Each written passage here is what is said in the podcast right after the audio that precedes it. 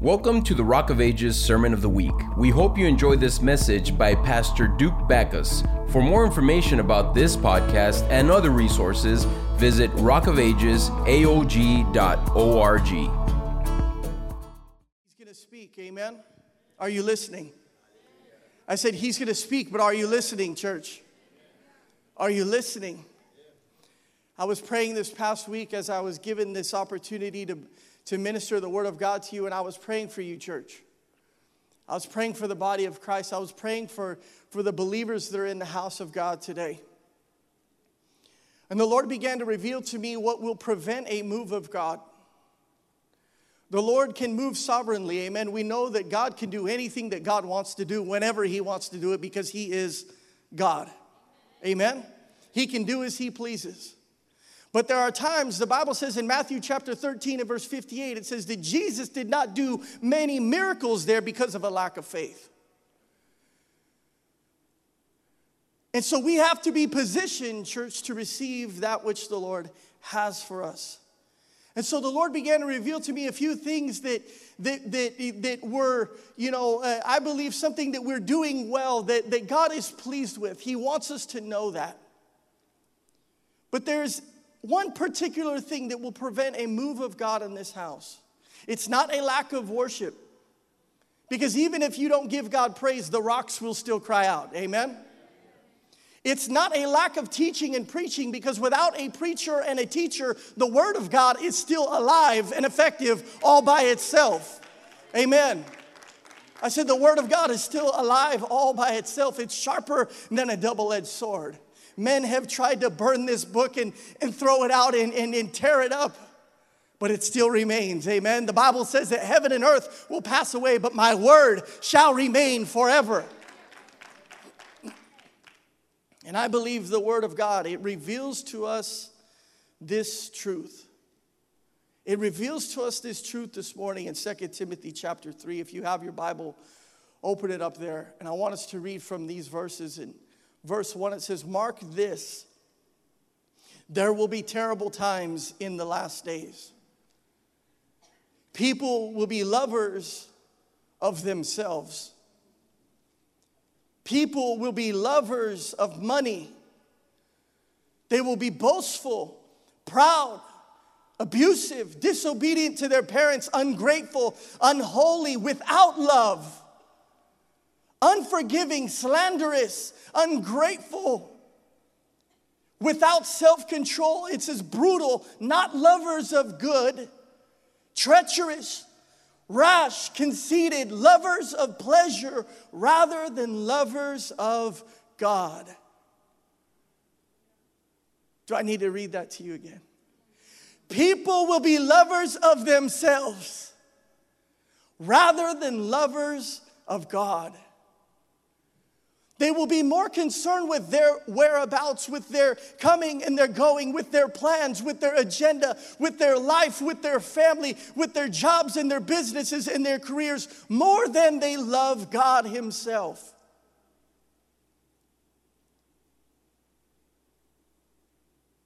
And we sang this song this morning, and I didn't even know DJ was going to put it on the list. And, and, and, and, and as I was praying, as God gave me this word, I said, Oh, how perfect is that? And so this morning, I want to talk to you, church, about returning to your first love. Coming back to your first love. The scripture says that mankind will turn their love and their affection away from God to that which is inferior. The Bible says, Do not store up for yourself treasures on earth where the rust and the moth will destroy, but store up for yourself treasures in heaven. Amen. Treasures of in heaven. People will turn to self-love. How many of you have heard that lately? People will turn to self-righteousness, self-justification, self-centeredness, selfishness, self-sufficiency without self-control because they love to please themselves rather than pleasing the lover of their soul. Jeremiah 2 and 2 says it this way. Go and proclaim in the hearing of Jerusalem that this is what the Lord says. I remember the devotion of your youth, how as a bride you loved me and you followed me. Oh. How many of you are saved, first of all? Raise your hand if you have given your heart and your life to Jesus. Amen. If you have said, I will deny myself every single day, I will take up my cross and I will follow him. Is that you this morning? Is that you this morning? Then he says to you, Go back to the days of your youth. My bride of heaven. I'm not in a, I'm not an old married couple with the Lord. Sorry to those of you that are a little bit older than me. But there's a saying that says an old married couple just kind of they just kind of get by, just kind of exist together because the flames burned out. The flame that brought you together, the flame that initially attracted you, the flame that had drawn you into God, it's burned out, and you're just like an old married couple. He says, as a bride, you loved me and you followed me. For those of us in here that are married, and I'm sure the ladies can testify if your man is by your side this morning, that he was probably very persistent in getting your love. Amen? Come on, ladies, you can testify. It's okay. Come on, that guy that's sitting next to you, that guy that, that, that, that, put that ring on your finger, that guy, he wooed you and he loved you and he told you everything that you wanted to hear so that one day you would be his bride. My wife's in the back and she says, Amen. There it is. You would be on the phone for hours just to listen to each other's voice. Come on. Come on. You would call each other to check up on each other to see how they were doing. You'd call them after you got out of work. You'd call them before you left to work. You'd spend your entire paycheck on them. I used to have a 1979 International Scout. It smelled like gas. Some of you remember that truck if you've been here long enough. It was, it was a cool little truck. And I wasn't getting paid very much in those seasons and in those times, but I remember I had just enough to put gas in my truck and take out Mandy on Friday night. Just enough. And I got real smart because I didn't have a lot of money, so I went and I found the places where we could afford to eat. Amen? Some days, man, it was like the Jack in the Box 99 cent menu. There used to be a restaurant in McAllen called the Blue Shell, and we would go, and there was this, this fish, you know, plate, you know, meal that they would serve, and it was super cheap. It was like two plates for 15 bucks. I couldn't beat it. And so, guess what? That was all that I could afford. And so, that's what we were going to eat. But it was the best thing that I could do. I would roll out the red carpet for my wife. Just a few days ago, April 16th, we celebrated 24 years of being together to the glory of God. Amen. We've been married almost 15 years, but we've been together for almost 24 years. And our relationship back in those times, it didn't have social media. She didn't even know I was going to say all this. She's blushing in the back. But back then, when we started our relationship, we didn't have social media. You know, we didn't have all this stuff, and so you know, we had to call from house to house. You know, we had to we had to pick up the phone and we had to call from house to house, and we would we had a notebook, and I should have brought it this morning because she still has it. But we we would have a notebook because, see, my wife and I went to different schools. I went to the school here in Pharr, and she went to school in Edinburg. And so the only times we saw each other was in the house of God. And I believe for those of you that are searching for a man and a woman, don't be searching outside of the house of God, search inside the house of God. Amen? But we would see each other on Wednesdays and on Sundays, and whenever the church was open, and, and we would pass this notebook to one another. And it had everything that we went through Monday and Tuesday and Wednesday. And then we would give that, we would exchange that notebook and then we would read, you know, how our day went Monday and Tuesday and Wednesday. And then we'd pass it again on Sundays. And, and we were growing so, so close to each other. Every day we would write something, just our thoughts, our frustrations. And it was so powerful that every Sunday and Wednesday I'd get to see her again. Madly in love. Madly in love. It's an awesome, awesome feeling. And the first summer that we were together, I'll, I'll never forget this. This was in 1998, a little bit ago.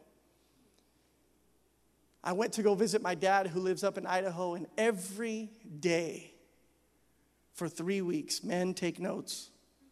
Every day for three weeks, I sent her a postcard. Back then, we had phone cards. Y'all remember those phone cards?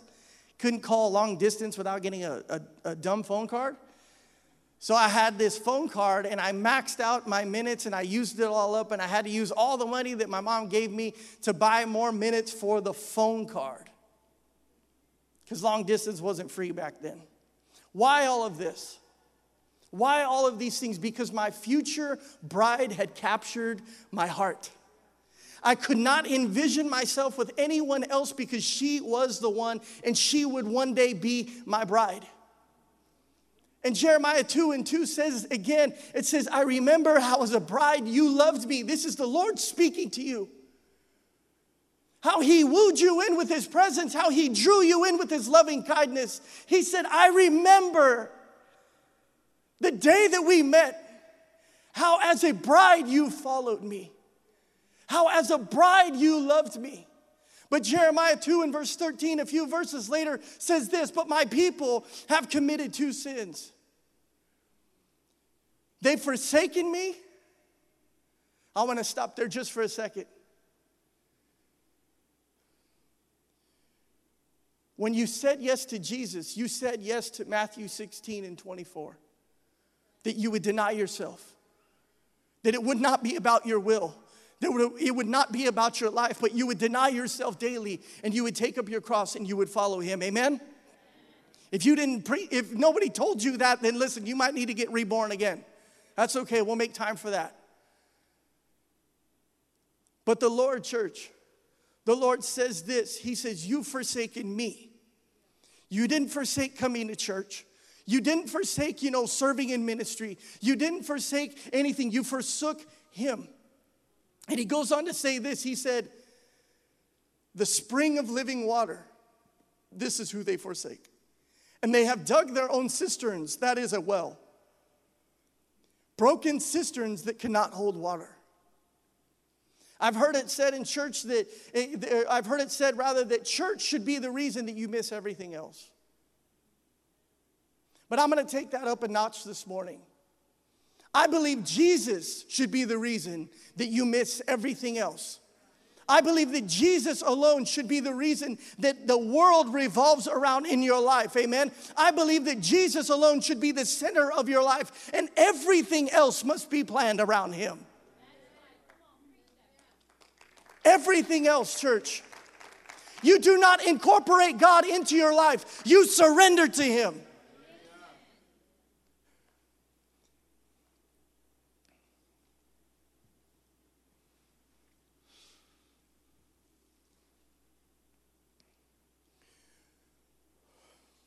We've become more concerned with our careers, our incomes, our accolades, our professions, our family, our friends, our desires, our personal security, our building our nest egg. And we're no longer thirsty like we once were for the things of God. Instead, we've thirst after our own lusts of the flesh and our own lusts of our heart. This is what Jeremiah meant. As a bride, you loved me and followed me, but now you're no longer satisfied with my living water. Now you're no longer satisfied. Instead, you have dug up your own well outside of me to find pleasure in money, to find pleasure in your accomplishments to find pleasure in things outside of me. He says, This is what people do who have become lovers of everything else but God. At some point in their relationship with the Lord, they got bored with just being satisfied with His name and with His presence.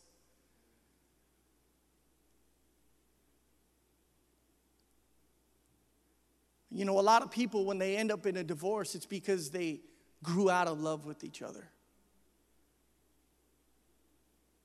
What initially drew that individual into that other uh, to their spouse it's no longer the same. They look different. They got older. They changed. They no longer did the things that they did in the beginning to, to draw you in and to, to date you and make you feel special and loved. And this is exactly what the scripture is saying. At some point in their relationship with God, we got bored with just being with Him and bored with just knowing His name, and they've turned their hearts towards their wants, their desires, and their fulfillment, and they've forgotten the cost of following Jesus. Luke chapter 9, I want to read this in verse 57. It says, As they were walking along the road, a man said to him, I will follow you wherever you go. And Jesus replied to the man, He said, Foxes have dens and birds have nests, but the Son of Man has no place to lay his head. Is he still your bride? He says to another man, Follow me. But he replied, Lord, first let me go and bury my father. And Jesus said to him, Let the dead bury their own dead, but you go and proclaim the kingdom of God. Still another said, I will follow you, Lord, but first let me go back and say goodbye to my family. And Jesus replied, No one who puts his hand to the plow and looks back is fit for service in the kingdom of God. I want us to notice something that sticks out to me today. Nowhere in these verses does it speak of our own comfort. Nowhere in these verses does it speak about our own blessing. Nowhere in these verses does it speak about anything else but following Him. Listen, if He is Lord of your life, then He does not take second place to anyone. He will never be happy with second place in your life. He must be first and He must be Lord, or else He's not Lord at all.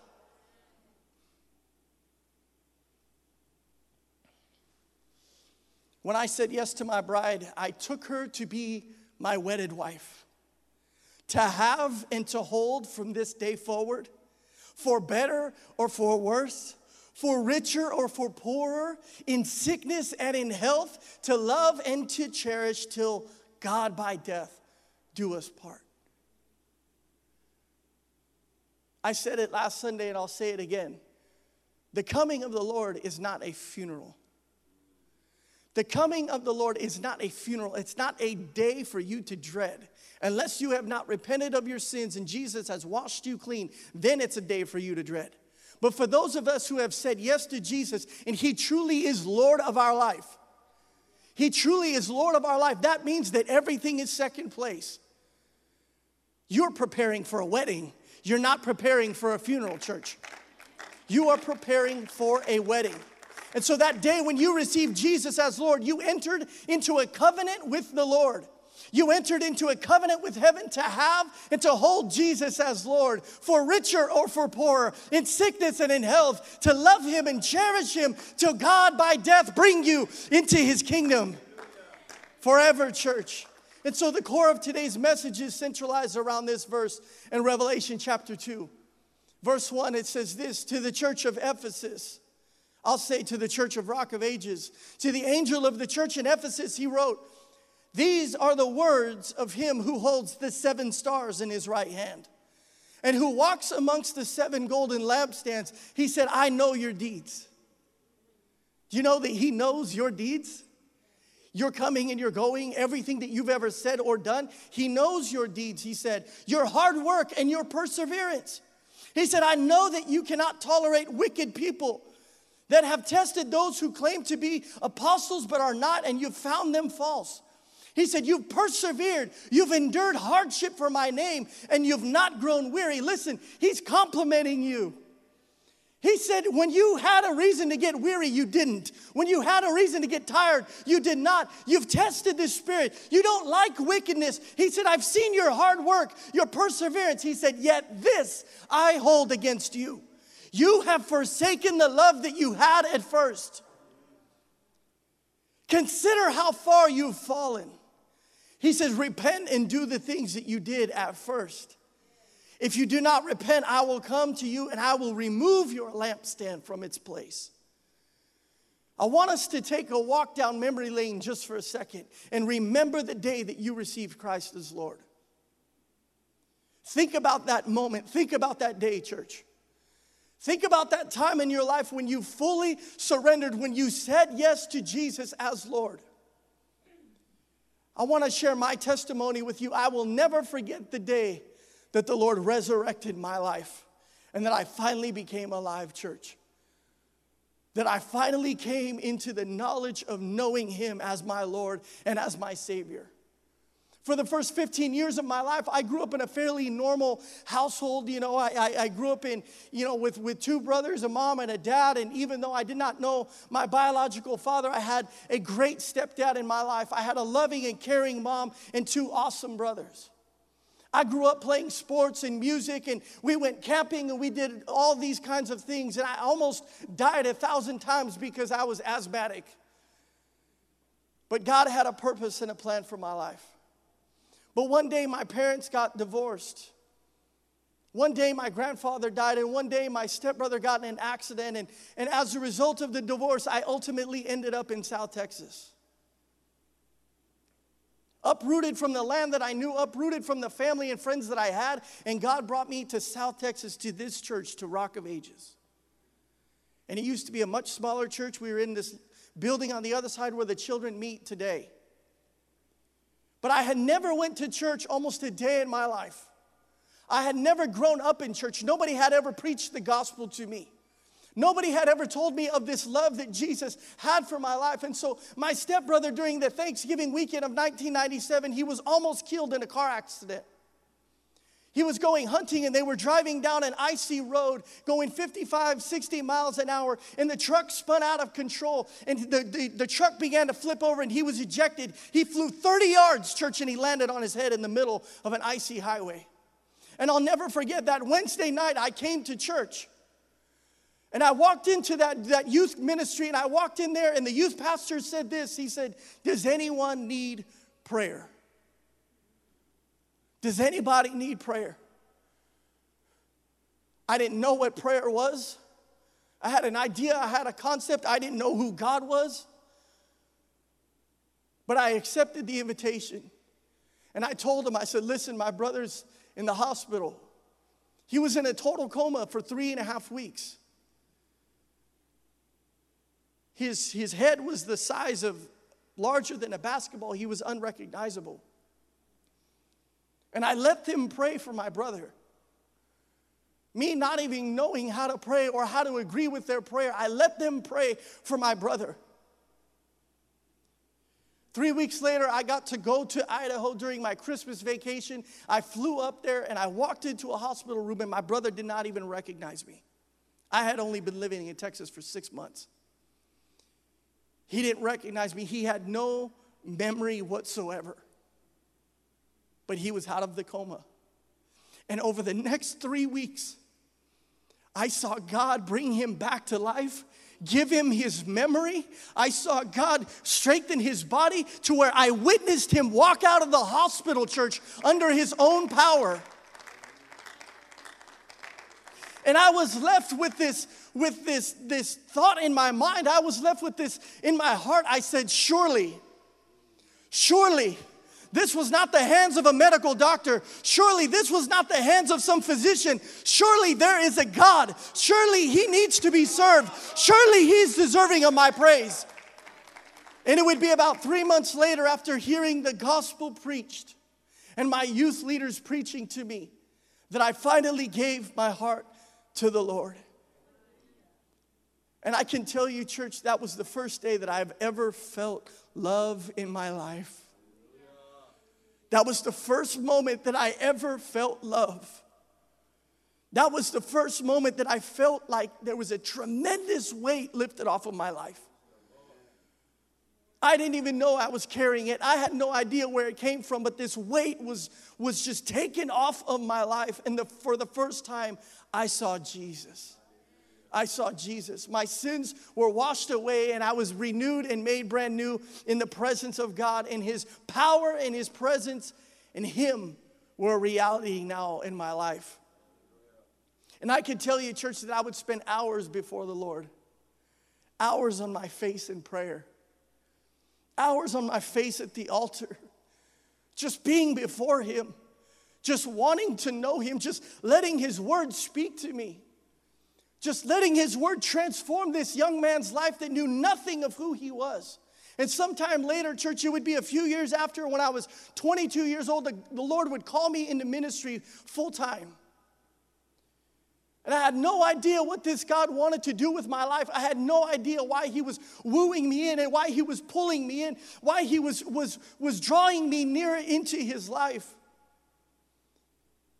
And after some hardships in ministry, after some trials in ministry, after doing everything I could do for Jesus, I would play the drums for him. I would come to the church when nobody was here and scrape the gum off the bottom of the pews. I began to clean the church full time. I taught Sunday school. I, I, I, served in youth ministry. I served in young adult ministry. I did everything that I could for the Lord, church. But can I be real with you just for a moment? I've been real with you this whole time, but can I be real with you just for a moment? And tell you, church, that over a period of time, the enemy worked hard to harden my heart. I said, the enemy worked hard to harden my heart through trial, through hardship, through betrayal, through loss, through frustration, through fractured relationships, so that my affection would turn from Jesus to anything else.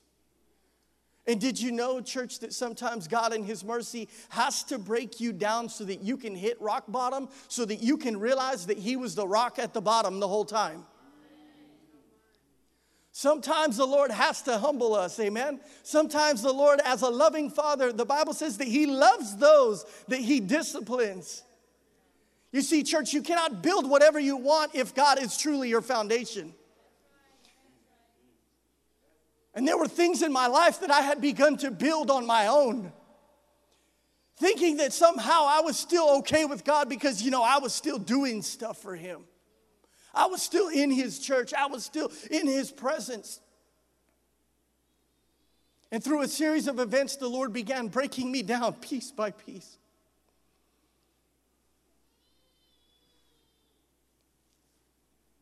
I thought I could do things on my own. And so Wednesday nights, I was literally here by myself leading worship. Had nobody for a long time. Didn't stop me from crying out. But it happened and it went on until I humbled myself to ask Him for help. Now, God gave me a powerful team of worshipers. Amen. God took many people and leaders who promised to stand by me through thick and thin out of my life until I bowed my knees to cry out to Him for help and sustenance. Now, God has given me fine men and women of God that love Jesus and want to see His kingdom in this place. Amen. Because in my cries, church, He heard them. In my humility, he answered. God even called my dad home after a two year battle with cancer to restore my life unto himself. Hmm. Because in my cry for healing and deliverance for his life, it reignited the flame that I once had for the God of healing. It reignited the flame in my heart that I once had for the God who delivers, church, my Savior and my Lord, Jesus Christ. Sometimes the Lord allows those things to happen in your life so that you can stop asking for everything else but Him and start asking for Him. But how many of you know that our God is a God of restoration? Amen. He is a God of restoration. I said, He is a God that restores. Amen. He is a God of mercy, church. He is a God that can redeem what is lost. He rebuilds ruins and He restores them to palaces. This is our God. Amen. He brings in those who were wandering and lost and he makes them found and part of his family. And he alone, church, can forgive sin. He alone can fully restore us back to himself because my well was dry. My well went dry because my cistern could not hold water. And guess what? Mm. But my God's well never runs dry, church. It never runs dry. I tried to build my own way. and I lost my love for him. John chapter 4, verse 13 says this Jesus answered everyone who drinks this water. Now he's talking about man made wells. He's talking about their family line and their efforts and their desires. He said, Anyone who drinks from that water will be thirsty again. But whoever drinks the water that I give them will never thirst. He said, Indeed, the water I give them will become in them a spring of water welling up to eternal life. Whoever drinks of that water, my friend. John 6 and 35, Jesus declared, I am the bread of life. Whoever comes to me will never grow, go hungry. And he says, and whoever believes in me will never be thirsty. I want to encourage somebody this morning. Maybe you have forsaken your first love. Maybe the flame of your love for Jesus has flickered out. You've spent seasons chasing out your own dreams instead of fulfilling His. Maybe you've spent time building your own kingdom instead of His, and it's time to come back to your first love. Amen. I said, it's time to come back to your first love. In a moment, we're going to read out of a passage of the book of Psalms, and here we find, church, David's prayer after being confronted by the prophet Nathan after sinning with Bathsheba. And if you don't know the story, I want to read it Oh, I want to just summarize it for you. David, one day, he is, he is now king. He's no longer the shepherd boy David, but he is now king. And David was on his palace balcony and he saw a beautiful woman. And knowing that she was married, he asked his servants to bring the woman to him. He slept with the woman and they had a child together. And to conceal his sin, he ordered that her husband, who was a soldier in his army, be sent to the front lines so that he'd eventually be killed in battle. Did you know, church, that sin will take you further than you want to go and it will keep you longer than you want to stay? It's going to take you further than you want to go, and it's going to keep you longer than you want to stay. But it is the biggest liar. I said, sin is the biggest liar. It comes from the enemy, the father of lies. Satan throws that bait of pride, of lust, of pleasure, of rebellion, and more, promising that you'll somehow be fulfilled in the process, but instead you're left in shame, in brokenness, and believing a lie. And Satan openly tried to tempt Jesus in this matter. In Matthew 4 and verse 8, it says, Again, the devil took him to a very high mountain, and he showed him all the kingdoms of the world and their splendor. He said, All this I will give to you. He said, If you bow down and worship me, Jesus said to him, Away from me, Satan, for it is written, Worship the Lord your God and serve him only. Did you know, church, that most often Satan won't ask for your worship, he'll ask for your time? I said, Satan won't ask for your worship, he'll ask for your time because whatever we give our time to ultimately becomes that which we worship. Whatever you give your time to ultimately becomes that which you worship. He'll offer promotions within the workplace that sound so appealing. Oh, you'll finally get that position that you've been wanting all these years.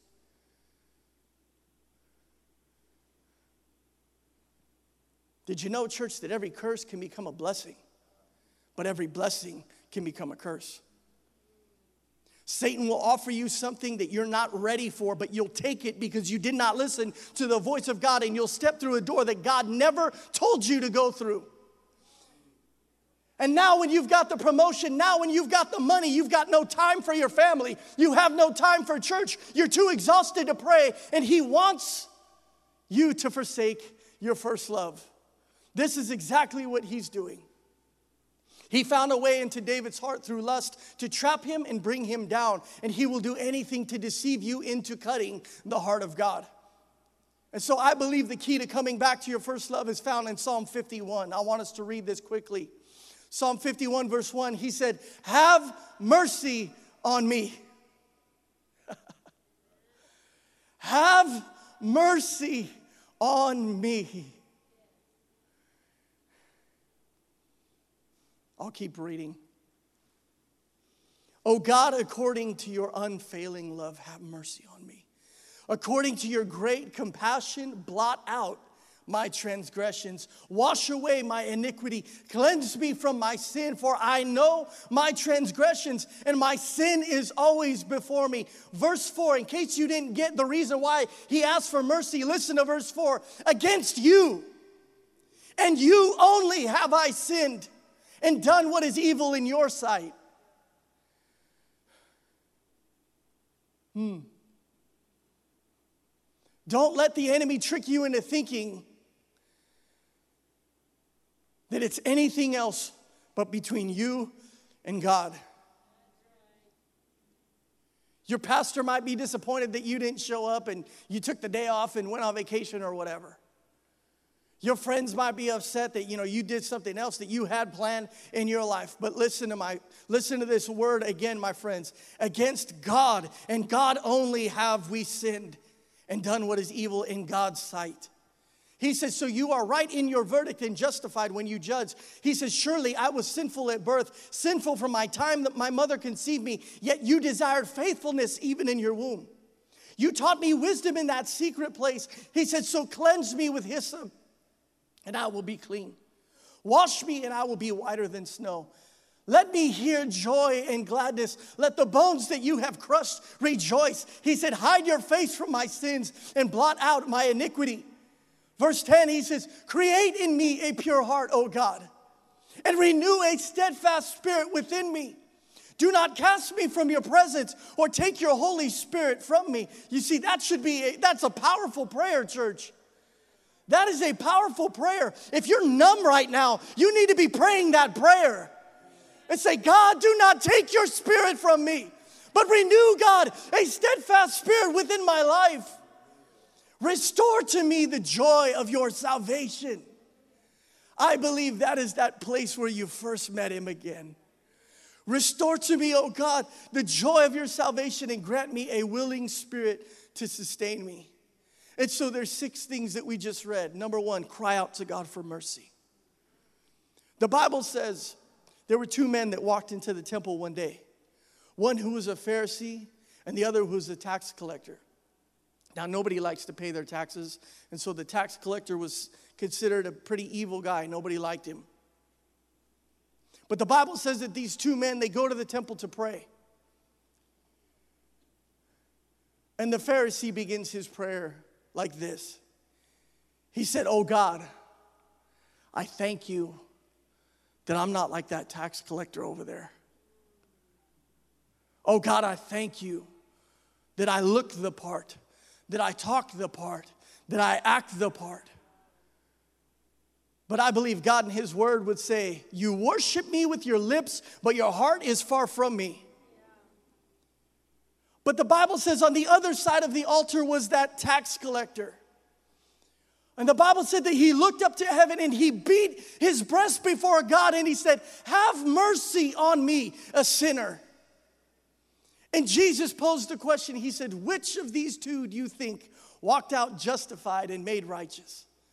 Was it the one who thought he was righteous, or was it the one who cried out to me for mercy? You see, church, when you cry out to God in mercy, knowing that you can do nothing about your condition, you can't earn it. You can't change it. You can't go to enough services. You can't serve in enough ministries. You can't do enough within yourself to change your status and your spiritual status before God unless you are washed by the blood of Jesus. David didn't fear man, he feared God. He didn't fear man, he feared God. He knew that he was in a palace solely because God and God's grace and God's mercy had placed him there. And he used the power that God gave him for his own self pleasure. And so David cried out to God for mercy. Matthew 10 and 28 says, Do not be afraid of those who can kill the body but cannot kill the soul. He said, Rather be afraid of the one who can destroy both soul and body in hell. How many of you fear the Lord? That was kind of half hearted I used to preach to young people for about six years, and I would tell them this I said, You know, God's pretty big. And God has a lightning finger that at any moment in time, just like what happened with Ananias and, and, and Sapphira. God could go wipe you off the face of the earth. Do we fear the Lord again? Do we still fear Him, church? Do we still reverence Him? Do we still have that awe of knowing that we have not sinned against man? You've not sinned against your employer. You've always sinned against the Lord. Some of you are more afraid of your boss and your employer than you are of God. Listen, fear God with holy reverence. Amen? There's somebody that, that should have been here today, but they said, Oh, I got scheduled, I got to go into work, and so they're not here. Do you know, church, that if you live by Matthew 6 and 33, that if you seek first the kingdom of God and all his righteousness, then you'll be absolutely taken care of? The Bible says that he knows everything that you need. He knows that you need clothes. He knows that you need food. He knows that your needs in your life but he must be sought after first. David said, I've sinned against you and you only. I have sinned and done what's evil in your sight. And so he asked the Lord to show him mercy according to his unfailing love. You have no idea, church, how powerful the love of God is until you repent of your sins. Some of you might be telling, listening to me this morning, might be saying, Pastor Duke, I haven't felt God in years. Repent. You'll feel him right now in an instant. I haven't felt the presence of God in my life. I haven't felt God touch me. I've seen God all around me. I've seen God moving in other people, but I haven't felt Him for myself. Repent. Repent. It's not that hard. His love is so intense, church, it burns away your sin and your condemnation that the enemy tries to sear into your hearts. His love, it washes you, it purifies you in the Lord's sight that we might become the righteousness of God. Titus chapter, chapter 3 and verse 4 says, When the kindness and the love of our God, our Savior, appeared, it says, He saved us, not because of the righteous things we had done.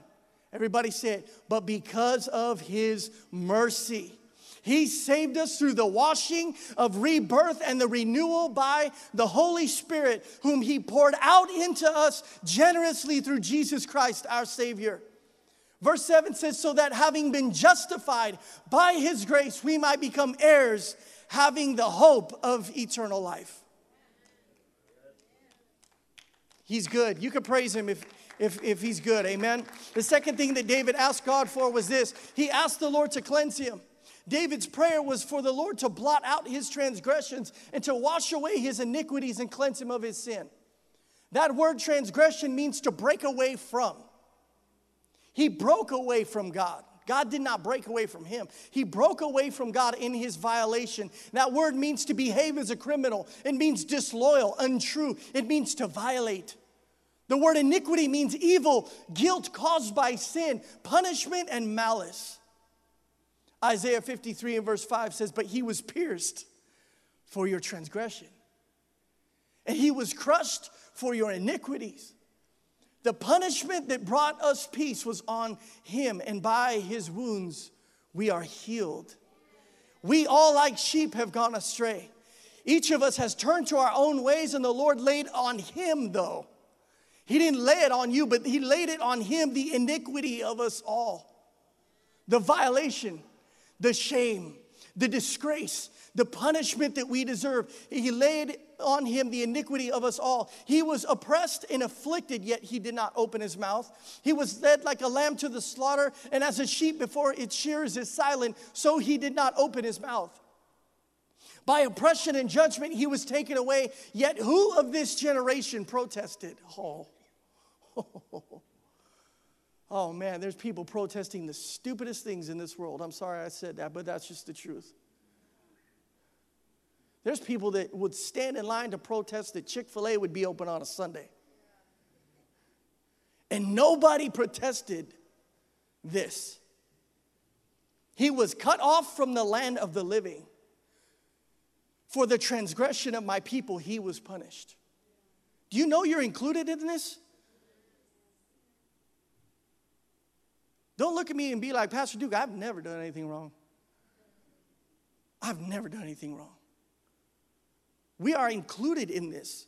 This is what the scripture is saying. It said, He was assigned a grave with the wicked and with the rich in his death, though he had done no violence, nor was there any deceit in his mouth. Yet it was the Lord's will to crush him and to cause him to suffer. And though the Lord makes his life an offering for sin, he will see his offspring and prolong his days, and the will of the Lord will prosper in his hand. It said, After he has suffered, he will see the light of life and be satisfied. By his knowledge, it says, My righteous servant will just justify many, and he will bear their iniquities. Therefore, I will give him a portion amongst the great. And he will divide the spoils with the strong because he poured out his life unto death and he was numbered with the transgressors. For he bore the sin of many and made intercession for the transgressors. transgressors. How can you not love him? How can you not love him? How can your love grow cold for the Lord? How can we daily choose other things above him? How can we find thing, things in time for anything else but him? Oh Lord, purify us. Oh Lord, purify us. David asked God to create in him a pure heart. You'll know, church, that you'll never have victory over sin that you do not despise. This is why David prayed for a, a new heart. He prayed for a pure heart. I said, I'll say it again. You'll never have victory over sin that you do not despise. David despised what he did in the sight of God. Every sin is within his sight. He asked the Lord to recreate his heart. Pastor Thomas on Wednesday spoke of this. He spoke of the, to examine our hearts. And so I was so blessed by that message. But listen, he didn't ask God to wash off our flesh, He asked God to purify our heart. Jesus told the Pharisees, He said, Oh, you Pharisees. He said, You wash the outside of the cup, but the inside, it's the inside that counts. I don't want to drink out of a dirty glass. It's the inside that counts, church. Jeremiah 17 and verse 10 I, the Lord, search the heart and examine the mind to reward each person according to their conduct, according to what their deeds deserve. Can I tell you this morning, church, that I don't want what my deeds deserve? I said, I don't want what my deeds deserve. I want what Jesus paid to give me, which is life and righteousness in the sight of his Father. Somebody say this with me. Say, create in me a pure heart. Say it like you mean it. Create in me a pure heart. David asked for a steadfast, renewed spirit within. Sometimes the flame of our love for God needs to be renewed. That's when it's burning brightly. Nothing else will satisfy your life. Listen to this invitation from the Lord in Song of Songs, chapter 2, and verse 13. He said, Can you not discern the new day of destiny breaking forth around you? It says, The early signs of my purposes and plans are bursting forth. It says, The budding vines of new life are now blooming everywhere. The fragrance of their flowers whispers, There is change in the air. It says, So arise, my love, my beautiful companion, and run with me to the higher place, for now is the time to arise and come away with me. Hmm. How many of you could turn down that invitation from Jesus? To arise and spend time with Him to go to that secret place where nobody else is but just you and your Savior. David pleaded with the Lord to not cast him away from his presence or to take his Holy Spirit from him. You know, the blessed hope that we have as believers is that one day, church, we will live in the eternal presence and rest of heaven. Amen? But David knew that he had the rest and the Spirit of God with him at that time, and he knew he needed the Lord's presence in his life at all times. At all times, church. How could we live without our first love? And finally, David asked the Lord to restore to him the joy of salvation. There was nothing more pleasing in my life than meeting my Lord and my Savior for the first time. Nothing.